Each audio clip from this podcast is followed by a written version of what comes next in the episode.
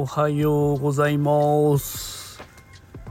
土遊びラジオ。さあさあじゃない。シャープ130始めていきたいと思います。農園日だまりの目のみなとんです。今日もよろしくお願いいたします。えー、今日からねちょっと土遊びラジオの後にシャープいくつみたいなのをねちょっとつけていこうかなと思います。いつもこの収録した後にあの、まあ、タイトルを打つんですけどこのシャープ何だったっけなっていつも忘れちゃってえ、何回もこう修正加えちゃったりしてるんで、え、ちょっとね声に出して言えば、え、覚えてるだろうということで、えちょっとね自分の勝手な理由なんですけどこういう風にやっていこうかなと思います。え12月に入りましてまさかの初雪がねおととい降っ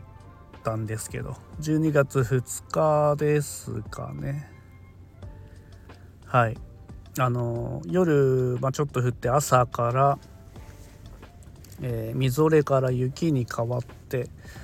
えー、日中はずっと降ってるような感じでね最初あの天気予報では雨とかだけだったんですけどまさかの雪ということでちょっと3センチぐらい積もったんすよね。もう今は、えー、2日経過して雨降ったりで全部溶けたんですけど。思ったより早いっていう印象ですね今年は。まあ多分これからちょっと落ち着くんですけど12月に入ってすぐっていうのはあまりなかったりするんで新潟でも。まあ新潟でもね雪の降る地域の上越っていうところは、まあ、全然降るんですけどうちの降ってる下越っっていうところはまあ、新潟の中でもそこまで降らない方ですね。ただやっぱ積もれば他の県よりも全然降るような感じという印象です。で今年はねちょっとね雪が多いなっていう予報が出てるんですよねもともと。まああくまで予報なんでどうなるか分かんないんですけどうーまあちょっとね降りすぎると困るなっていうのはねみんな思ってるところだと思います。まあ一番怖いのがやっぱハウスがあるんで一度にドカッと降られちゃうとハウスがね潰れる可能性があるんで、えー、どうしてもねこう暖房をつけてて、えー、屋根の雪を滑らせるっていうのが通例なんですけど一度に降っちゃうともう追いつかなくなっちゃって、えー、一気に上に雪の重さがのしかかって潰れちゃうっていうパターンがあるんでまあそれが毎年の冬怖い部分ではあるんですけどうちもね4年前に、えー、もうねもう間に合わなくてにハウス2頭やられちゃったんで、えー、そこだけが心配ですね。まあなんとかもうそればっかりはどうしようもないんで、まあ、できる対策を打っていかないといけないかなというところです。はいということで、えー、今日テーマはですね、えー、チューリップの切り花についてお話をしていこうと思うんですけど、まあ、うちもあのハウスの中でねチューリップの切り花を作ってます。で毎年ですね12月の中旬ぐらいから出荷が始まって、えー、3月ぐらいまでダラダラとこう出ていくような感じなんですけどなかなかこう周り見ても花農家さんって少ないんですよね。あのうちがあるあの新潟県五泉市はあの花の産地なんで、えー、生産者は何名かいらっしゃるんですけど全国的に見ても花農家ってやっぱり普通のあの農家の部門で見ると少ない、えー、部類に入るので普段はあんまりね聞かないと思うんですけどお花屋さんにね売られてる花もみんなあれ農家さんがね作ってるのが大半なんで。あの少しねあの、まあ、一緒に勉強していこうかなという意味で、えー、音声配信でもこの花についてねお話ししていこうかなと思っております。でそもそもですね、まあ、新潟県は花の産地っていうことで新潟県の中でも、えー、新潟市胎内市五泉市が主に、えー、花の産地となっております。で全体的に12月から3月でねこうハウスで栽培されたチューリップがたくさん出荷されていくんですけど、えー、まあ、新潟県の中でも新潟市が一番ね産地として大きいです。で五泉市の隣にあるんですけどもね新潟市はあの政令指定都市で合併して面積もね多いんでどうしてもあの産地としては大きくなっちゃうんですけど。ということで、えー、ずっとね実はね栽培新潟県全国トップなんですよね。平成4年からずっと出荷量がこのチューリップのね出荷量が全国トップをずっと走っているということで意外と新潟県って花の産地でもあるというところです。あとまあ球根栽培ですね、えー、うちもやってるんですけど球根栽培に関してはその胎内市と五泉市で、えー、一番栽培されてるっていうところですでこのチューリップですねあのそもそも、えー、なんで今の時期っていうことなんですけどこのねクリスマスクリスマスじゃねえクリスマス需要っ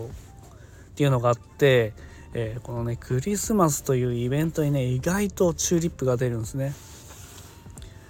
もともとはチューリップって春の花なんでなんでこの時期って言われるんですけどこれがまたハウスでね暖房をつけて、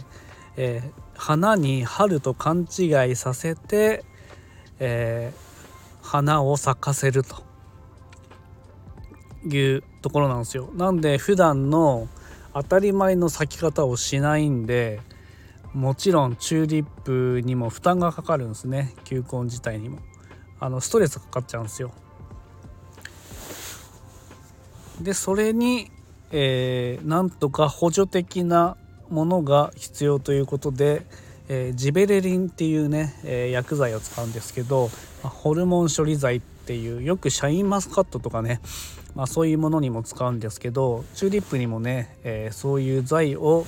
え芽が出て4 5センチぐらいになってきたところで打ちます。そうすると、えチューリップの元気が出てきて、えー、まあ、なるべくより良い花を咲かせようと、えー、茎がしっかりしたものとちゃんとねつぼみが大きいものとか、え、まあ、補助的なものでこのジベレリンっていう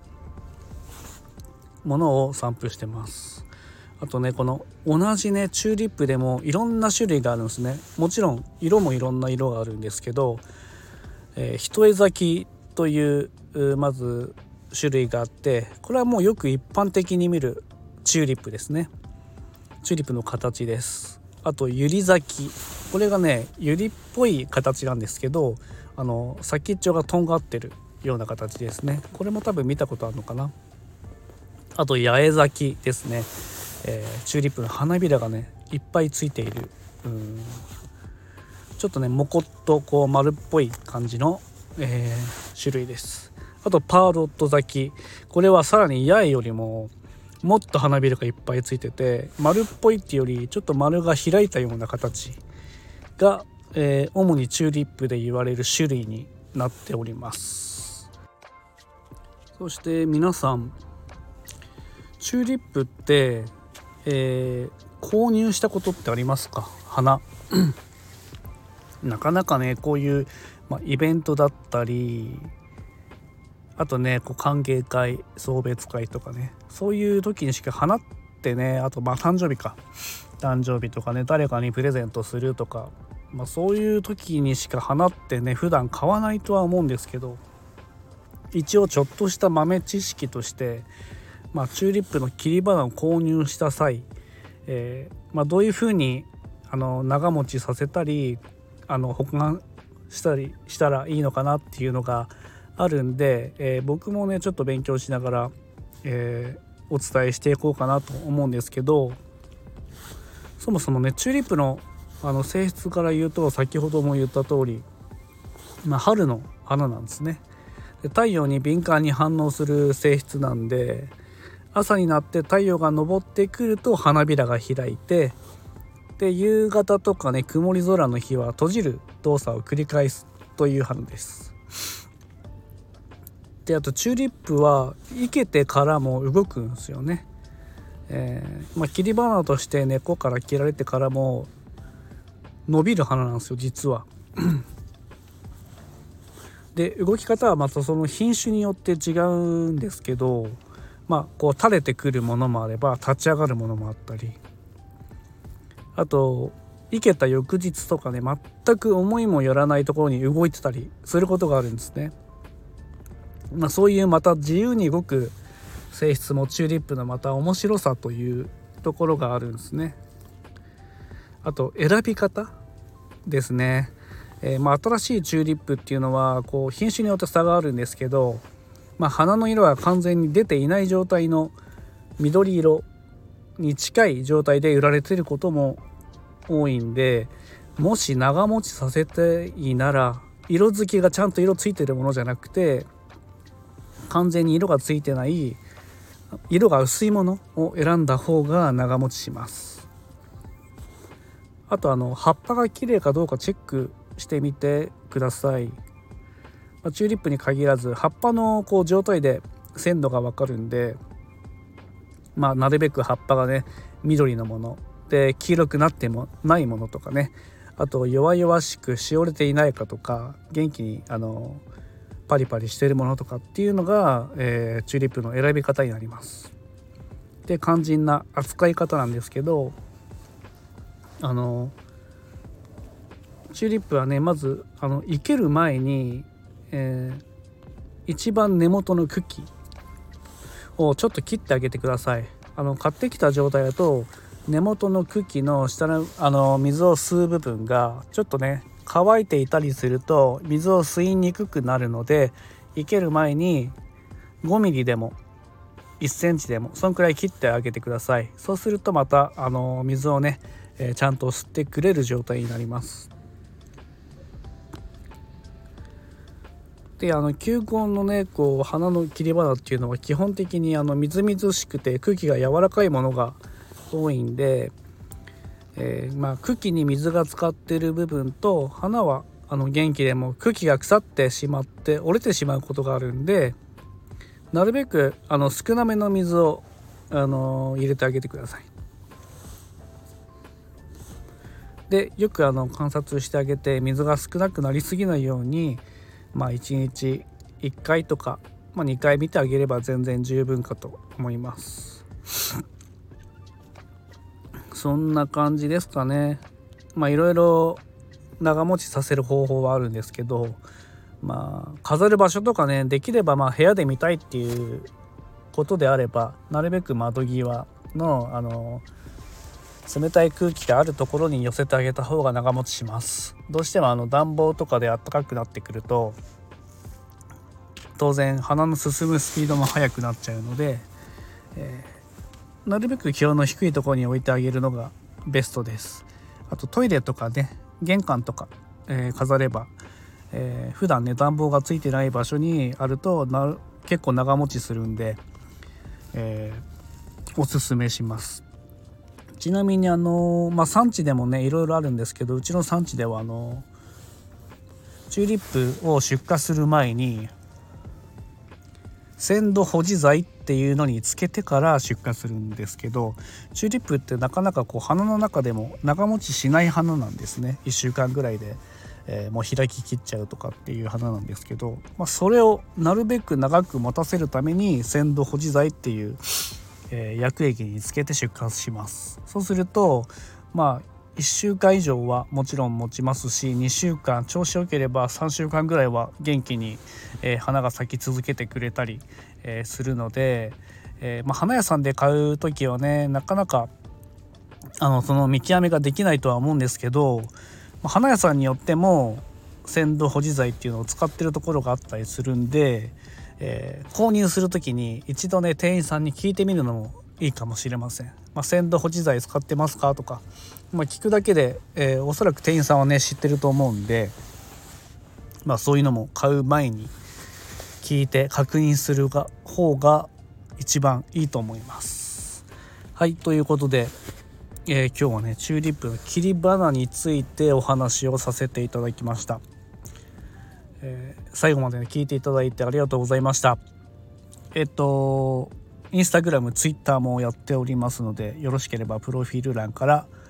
入っていただけると嬉しいです。あとね、コメントとかもお待ちしておりますんで、ぜひぜひ、えー、何か気になることがあったりあとこういうテーマで話してほしいっていうのがあれば、えー、遠慮なくどしどし